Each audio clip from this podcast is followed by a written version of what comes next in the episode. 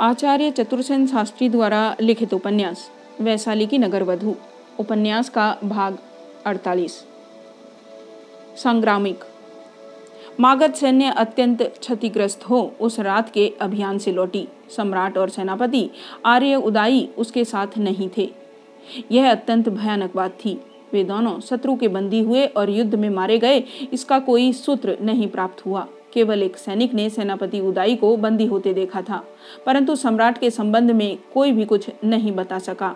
सोमप्रभ ने सुना तो हत बुद्धि हो गए उन्होंने जल्दी जल्दी एक लेख लिखकर आर्यभद्रिक के पास दक्षिण केंद्र पर भेज दिया और स्वयं दौड़े हुए तटस्थ केंद्र पर आ पहुँचे। सेना का दुर्दशा देख उनकी आँखों में आँसू आ गए। सब विवरण सुनकर उन्होंने तत्काल ही अपना कर्तव्य स्थिर किया। प्रथम उन्होंने यह कठोर आज्ञा प्रचारित की कि सम्राट का लोप होने का समाचार स्कंदावार में न फैलने पाए। सेनापति उदाई के बंदी होने का समाचार भी गुप्त रखा जाए।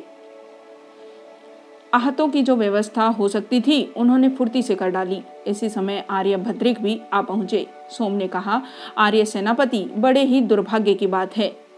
क्या सम्राट हत हुए? ऐसी कोई सूचना नहीं है। और उदाई, उन्हें बंदी होते देखा गया है। सम्राट के साथ कौन था? आर्य गोपाल थे, वे भी नहीं लौटे हैं। उन्हें जीवित या मृत किसी ने देखा? नहीं। यह संदिग्ध है भद्र। सम्राट के अन्वेषण के लिए अभी चर भेजने होंगे। वह सब व्यवस्था संभव मैंने कर दी है, पर आपके संदेह से मैं सहमत हूँ। भंते सेनापति, कैसे सम्राट और गोपाल दोनों एक बार ही लोप हो गए? किसी ने भी सैनिक ने उन्हें नहीं देखा? किसी ने भी नहीं। तो उन्होंने युद्ध में भाग नहीं लिया, इतना कहकर आर्यभद्रिक गहन चिंता में पड़ गए। सोमप्रभ महासेनापति का मुँह ताकने लगे। उन्होंने कहा, क्या कोई गूढ़ रहस्य है भंते सेनापति?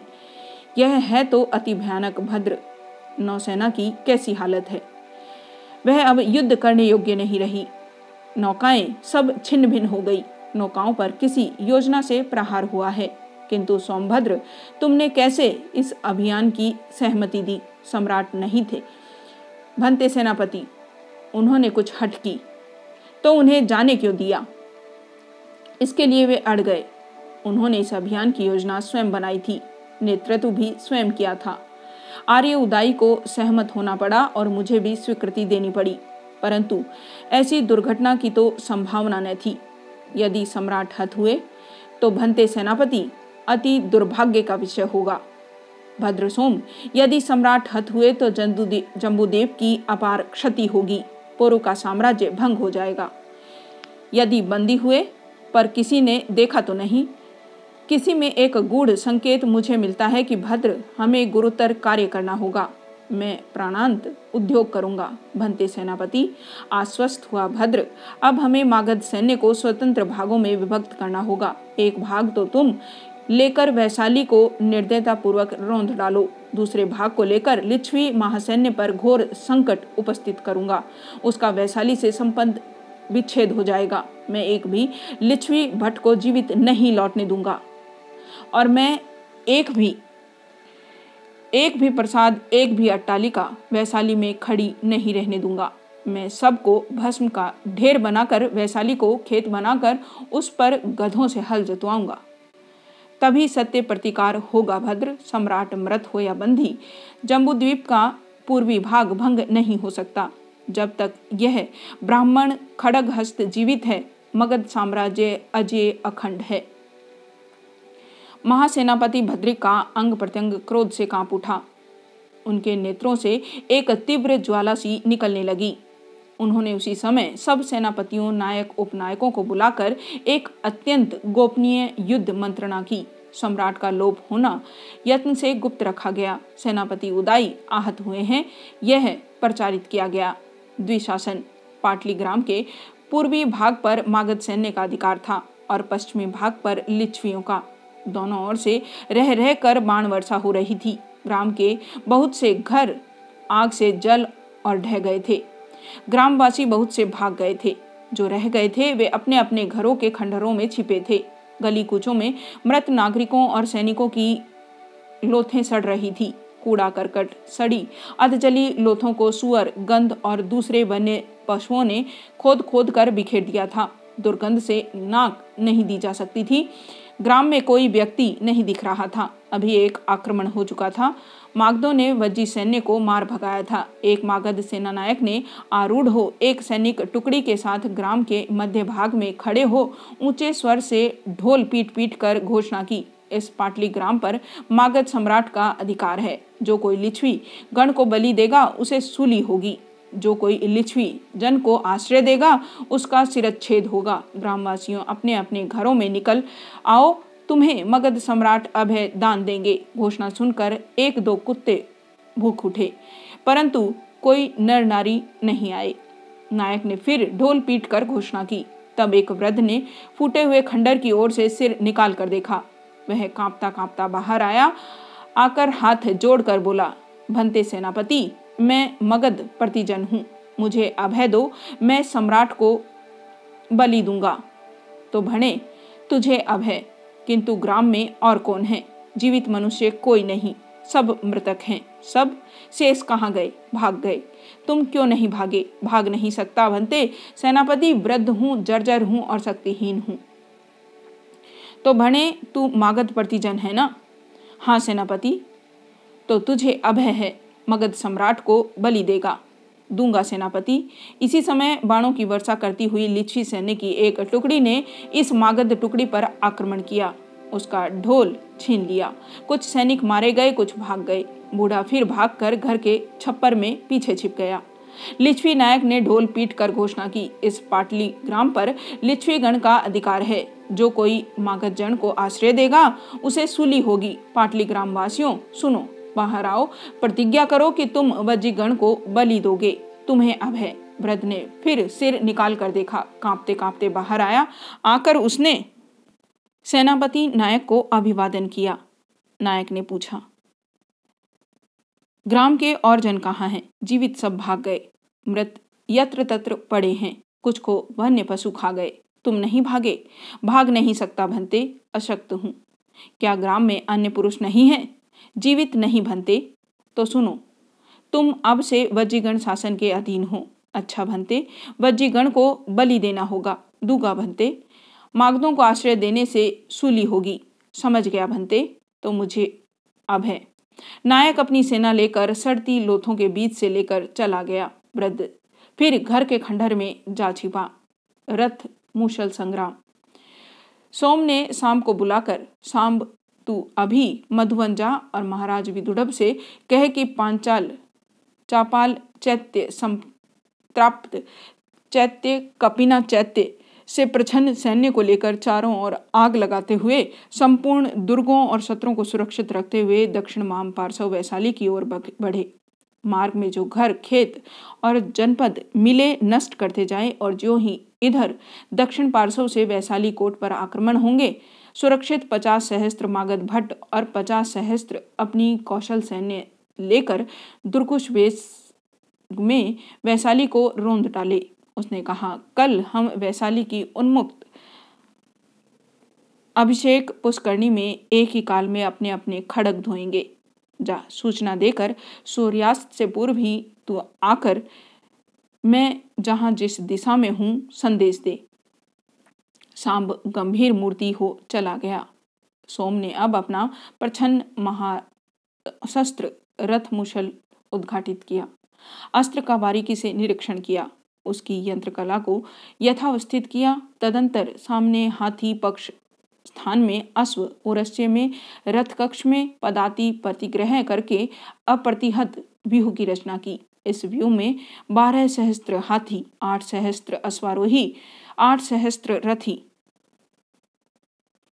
और ढाई लाख पदातियों ने योग दिया। रथ मुसल महास्त्र को व्यूह के अरस्य में स्थापित गोपित कर सोमभद्र ने संपूर्ण सेना की गति की ओर जो जहाँ है, वहीं चार मुहूर्त विश्राम करने का आदेश दिया। इसके बाद पाटलीग्राम तीर्थ पर आकर उन्होंने तीर्थ का निरीक्षण किया।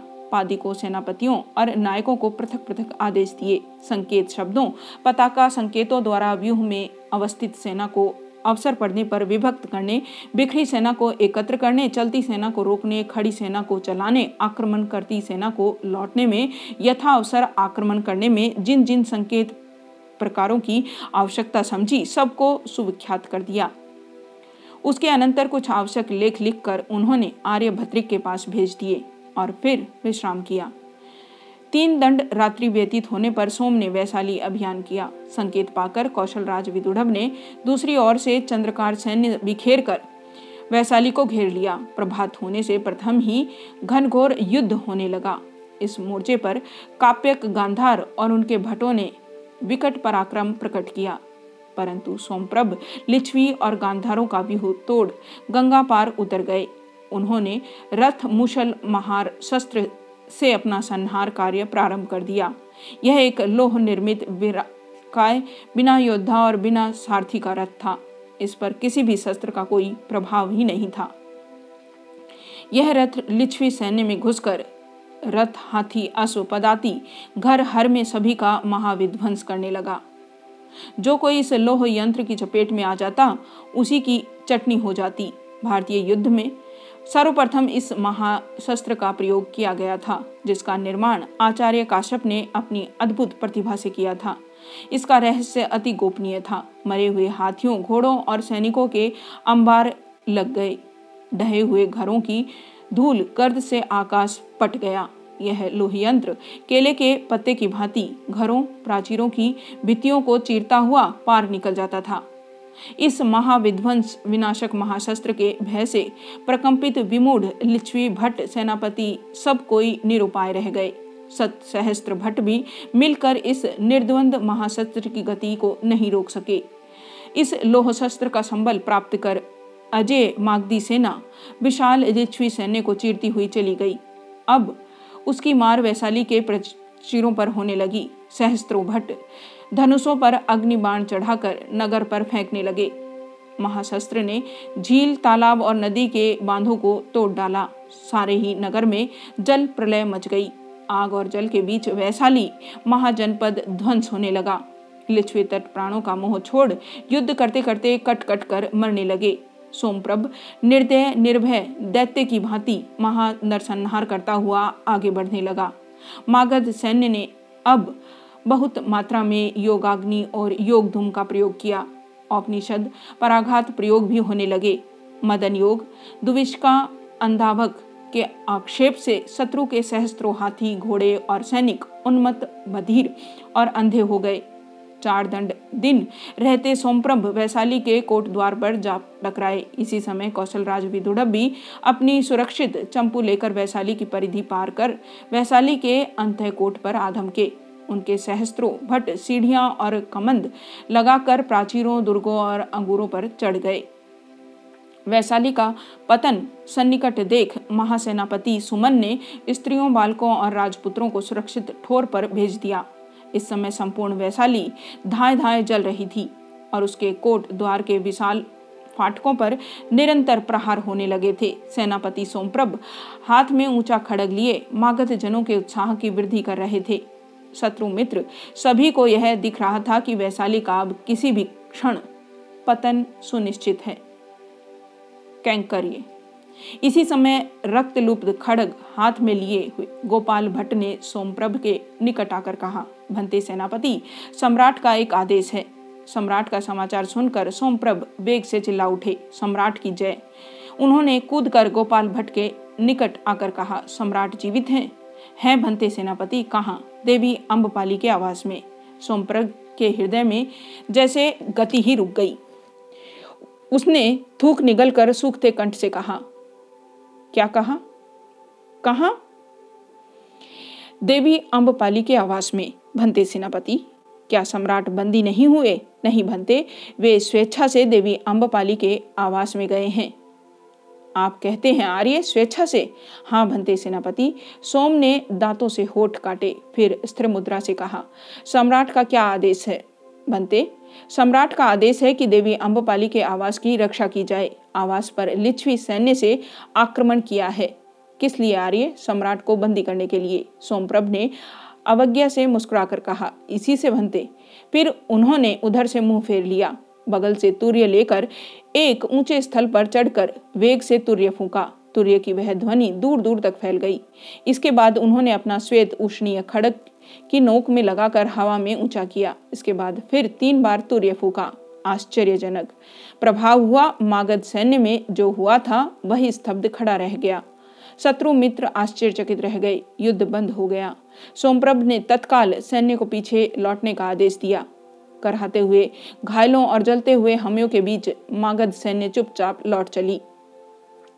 सबसे आगे असु पर सवार मागध सेनापति सोमप्रभ खड़क की नोक पर अपने उष्णिस की ध्वल ध्वजा फहराता अवनत वदन जा रहा था। मगध स्कंदावार पर श्वेत पताका चढ़ा दी गई। वैशाली को सांस लेने का अवसर मिला। महाशिला कंटक विनाश यंत्र।